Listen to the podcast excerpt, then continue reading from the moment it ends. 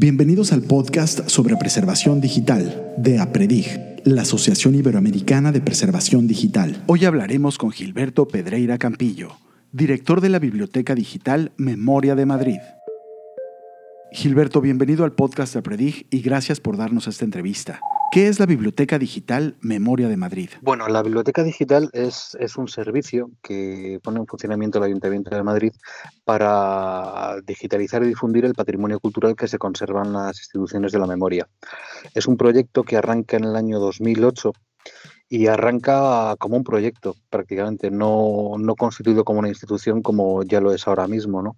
Inicia como un proyecto pues, que pretendía pues eh, reunir, recuperar toda la documentación que conservaba el Ayuntamiento de Madrid, las, las bibliotecas, archivos y museos sobre el segundo centenario de la Guerra de la Independencia y a partir de ahí montar una microbiblioteca digital, por decirlo de alguna manera, una biblioteca con una colección que no llegaba al millar de documentos. A partir de ahí eh, pedimos una, bueno, nos concedieron una subvención, el Ministerio de Industria, Comercio y Turismo, y fue entonces cuando ya eh, arrancamos y superamos ese ese, ese horizonte cronológico que, cronológico que teníamos con 1808. ¿no? Y a partir de ahí empezamos a digitalizar documentación de, de, todos los servicios que tenían que ver o que podían tener, contener documentos o documentación que, que fuera susceptible de formar parte del patrimonio histórico cultural. Empezamos, como te digo, en 2008 con apenas, apenas un millar de documentos y ahora mismo pues estamos cerca de los 200.000 documentos publicados, otros tantos sin publicar y conservamos y difundimos una colección de unas 6 millones de imágenes aproximadamente. ¿Qué significa para la Biblioteca Digital Memoria de Madrid la frase todo documento que es digitalizado debe ser preservado? Es una máxima que yo creo que cualquier persona que que, que, se adentre dentro del mundo de la digitalización tiene que tener muy claro desde el principio. Y quizás es el error que cometemos todos ¿no? cuando empezamos a digitalizar. Yo recuerdo los tiempos de 2008, que bueno, cuando nos concedieron la subvención y pudimos empezar, comenzar a montar la unidad de digitalización, empezamos a digitalizar de manera compulsiva e inconsciente prácticamente. Entonces, claro, no, no, éramos, no teníamos clara esa idea, ¿no? Es decir, bueno, pues eh, vale, lo vamos a guardar en discos duros, a lo mejor conservamos dobles segundas copias, a lo mejor pues observamos algún, alguna estrategia sencilla de preservación, pero nos costó casi dos años prácticamente darnos, darnos cuenta que, que, esto es una máxima. Quiero decir que es que no, no, se puede hacer de otra manera, no se puede plantear de otra forma. Entonces nos hubiéramos ahorrado un montón de problemas si desde el principio hubiéramos tenido bien claro que todo aquello que hay que digitalizar, bueno, que se digitaliza tiene que ser se hace, bueno, tiene, tiene que ser preservado forzosamente, porque si no estamos tirando el tiempo, estamos tirando el dinero y sobre todo estamos eh, provocando dentro de, de, nuestras colecciones digitales pues un, unos, unos un, líos tremendos, ¿no? que luego son dificilísimos de resolver y casi te dan ganas de volver a empezar, ¿no?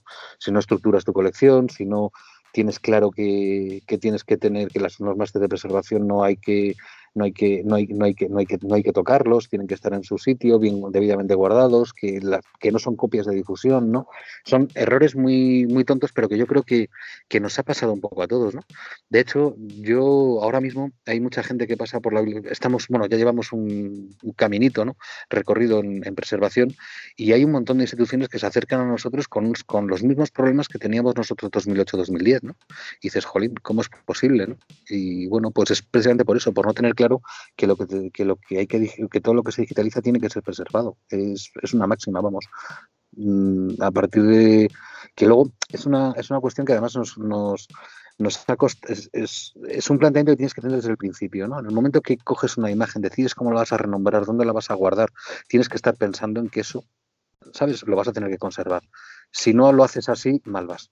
Gilberto, ¿podrías explicarnos cómo se lleva a cabo el proceso de preservación digital en la Biblioteca Digital Memoria de Madrid? En este camino ahora mismo, en, esta idea ¿no? de la que hablábamos, de que todo lo que tiene que ser digitalizado tiene que ser preservado, eh, en, este, en esta cantidad de errores que hemos cometido ¿no? o, o, cosas que nos hemos dejado por el camino, mejor dicho, pues claro, eh, se, han ido, se han ido incorporando y normalizando procesos. ¿no? O sea, el nombrado de los ficheros, por ejemplo. Nosotros el nombrado de los ficheros lo hacemos de forma absolutamente estándar. Todos vengan de donde vengan responden a un mismo patrón, lo cual los convierte en procesables. La estructura de carpetas, tres cuartas partes de lo mismo.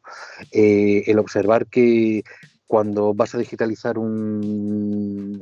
No vale cualquier cosa, ¿no? Eh, estás, trabajando con una revista y, por ejemplo, te encuentras un desplegable y el escáner con el que estás operando en ese momento no tiene capacidad para, para, hacer, para hacer una imagen de, de, tamaño grande, ¿no? Pues evitar evitar eh, decir, bueno, pues voy a coger y lo que se hacía, hacía antes, ¿no? Pues cojo dos JPEG que los puedo manejar perfectamente en el ordenador, los pego y luego los convierto en TIFF y ya tengo un máster de preservación.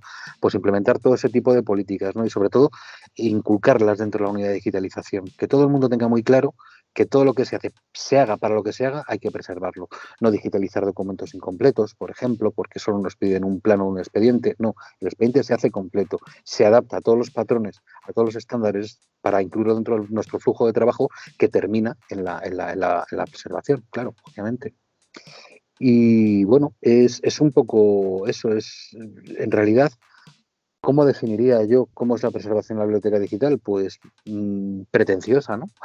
Queremos que nuestras colecciones se conserven mm, de por vida, ¿no? Esa es la intención que tenemos todos.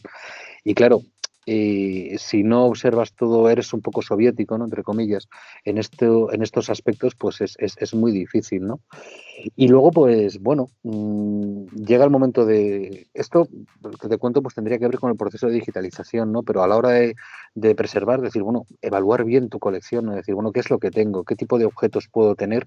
¿Qué ¿Cuál es la naturaleza, las características de mis objetos digitales y qué planes puedo emplear para preservarlo, ¿no? Y intentar, pues, no equivocarte, ¿no? Y bueno, y si te equivocas, pues no pasa absolutamente nada. Y luego, pues, eh, evidentemente confiar en un sistema de preservación que fuera solvente, ¿sabes? No, no siempre se está en condiciones de poder eh, adquirir ¿no? o llegar a este, a este punto, pero mm, sí aplicar todo todo lo que se te ocurra para poder, poder, poder conservar esos discos, pues políticas de refreshing, ser capaz de testear tus discos para ver si están bien de vez en cuando, tomarte molestias de, este tipo. En realidad es tomárselo en serio, simplemente, y no pensar que por el hecho de guardar una imagen en un disco duro ya estás conservando tu, tu colección, ¿no? En nuestro caso, bueno, finalmente y después de, mucha lucha, pues conseguimos adquirir un software de preservación que, claro, te, garantiza, pues te tranquiliza bastante, ¿no? En nuestro caso es LiveSafe, el, el software que, que compramos, y la verdad es que estamos absolutamente encantados. Ahora estamos ampliando se complica todo, ¿no? O sea, porque yo que sé, ahí empezamos a digitalizar otros formatos y claro, nos enfrentamos a nuevos retos de preservación, ¿no? Incluso formatos que teníamos digitalizados, pues han sufrido eh, algunos cambios, ¿no? Pongo el ejemplo de las partituras, que, bueno, yo creo que ya en alguna ocasión te he comentado, unas partituras que estaban eh, publicadas como si fueran documentos en PDF normales y, vamos, normales, con sus JPEG, sus másteres de preservación, sus, sus, ficheros PDF de la partitura, pero resulta que había cinco o seis obras eh, musicales distintas dentro de, dentro de ese documento, ¿no? Entonces ahora las hemos orquestado y las hemos hecho sonar, con lo cual se nos complica mucho la vida, porque empieza a haber ficheros MIDI, empieza a haber otro, y claro, nos planteamos retos, ¿no? Dices, jolín, ¿es otro objeto o no es otro objeto? ¿Es el mismo o lo conservamos de otra manera? Pues estando al tanto, quiero decir, de lo que, de lo que vas haciendo, ¿no? Y pensando en que siempre, siempre, siempre tienes que, tienes que hacer las cosas para preservarlas. Yo creo que eso es un poco los, las líneas que definirían un poco la, la, lo que es la preservación en la biblioteca digital. Lo resumiría con una frase, es algo importante, es algo esencial. ¿Qué iniciativas o proyectos implementan para dinamizar la difusión del material de la Biblioteca Digital Memoria de Madrid? Ahora estamos, estamos trabajando en, bueno, eh, hay varios proyectos, ¿no? Que en parte también son de la Biblioteca Digital.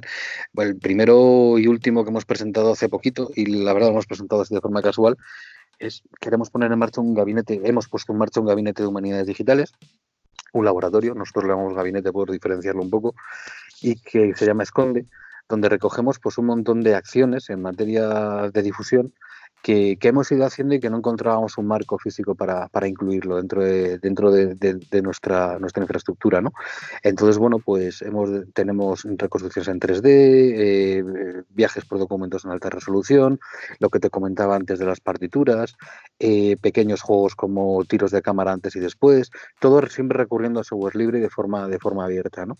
Eh, tenemos, hemos desarrollado una aplicación para móviles para hacer itinerarios dentro de la ciudad a partir de, los, de la documentación histórica, por ejemplo, pues todo recopilamos documentos que tenemos sobre eh, del río Manzanares, ¿no? que sean interesantes. Y entonces lo que hacemos es un recorrido por un paseo que se llama Madrid Río por diferentes puntos, ¿no? donde te los vamos explicando con documentación histórica. Eh, ¿Qué más proyectos? Pues estamos trabajando en una, inmersión virtual en la Plaza de Callao en, el año 1916 con la idea de explotarla junto con la, gente de turismo en la propia plaza, que la gente se pueda poner unas gafas y, y, ver cómo era, cómo funcionaba, ¿no? esto, pues todo absolutamente documentado, ¿no? Con los expedientes de los locales que había en ese año, en esa fecha, en ese sitio, para saber que esta tienda era una carbonería, esta era un tal, esta era una, una mercería, etcétera, etcétera. Más proyectos, pues eh, yo qué sé, estamos, eh, bueno, un propio proyecto en sí mismo es la propia, seguir avanzando con, con los temas de preservación y resolver todos estos desafíos que estas acciones que te estoy contando nos generan problemas, ¿no? Desde el punto de vista, no problemas, pero nos generan desafíos, ¿no? De cómo preservamos todo esto. Vamos a ver. Ahora eh, estamos trabajando también en intentar recoger o recopilar toda la documentación administrativa que el ayuntamiento, administrativa no, eh, publicitaria, ¿no? Que el Ayuntamiento de Madrid ha, publicado, ¿no? Pues campañas para cortar, sanear los árboles, campañas para eh, la, yo qué sé, pues cualquier cosa, para la ratificación del parque no sé dónde. Esos folletillos que se dan a los ciudadanos, esa información se pierde, ¿no? Y estamos intentando recuperarlas también. Eh, estamos metidos en un montón, en un montón de proyectos, ¿no? Que, bueno, eh, trabajando muchísimo el tema de las redes sociales también. Eh, y otro proyecto, pues que es muy interesante, ¿no? El proyecto de memoria de los barrios. Lo que pasa con esto ya llevamos tiempo, que consiste en la recogida de documentación, pues, de, en poder de los vecinos y crear un archivo digital eh, pues basado en la, en la documentación que, que, ellos conservan. ¿no? Por ejemplo, si nosotros ahora mismo en el Museo de Historia tenemos o conservamos una postal de la Plaza de Toros de Vista Alegre, pues gracias a los vecinos hemos recuperado, a las aportaciones vecinales hemos recuperado, pues a lo mejor, yo qué sé, pues 40, mm, 50 imágenes de cómo era la plaza, ¿no? Cómo ha evolucionado a lo largo del tiempo. En realidad eh, es un proyecto que está súper vinculado con muchas cosas, ¿no? El otro día nos, nos, nos comenta, se ponían en contacto con nosotros de, de, una asociación que trabaja contra, bueno, mayores para que no estén solos, pues utilizar todo este tipo de acciones como reclamo, ¿no? Y ahí estamos, ¿no? Y aprovechando siempre todo para preservarlo, ¿no? Que, que eso es lo importante, creo, a futuro. Desde la experiencia de Biblioteca Digital Memoria de Madrid, ¿cómo se puede hacer sostenible un programa de preservación digital? Bien, pues mira, yo creo que la, la sostenibilidad está en una, en una frase, ¿no? Que, que, una cita que nosotros utilizamos prácticamente como lema, ¿no? Eh, que hizo algo así, es de Machado, hizo algo así como que en materia de cultura y de saber solo se, solo se, se guarda, solo se conserva lo que se da, ¿no? Y solo se pierde lo que se esconde. Es algo así, la cita no, no la recuerdo textualmente. Y es un poco eso, ¿no? Vamos a ver, si yo quiero eh, yo estoy apostando por software propietario, necesito un mantenimiento de ese software, necesito un dinero, pero difícilmente voy a convencer a nadie si yo mañana puedo, puedo, puedo, no implico a los vecinos, no implico a los políticos, no enseño lo que tengo, no, no, no, no muestro, no, no muestro mi colección, no sensibilizo a la gente, ¿no?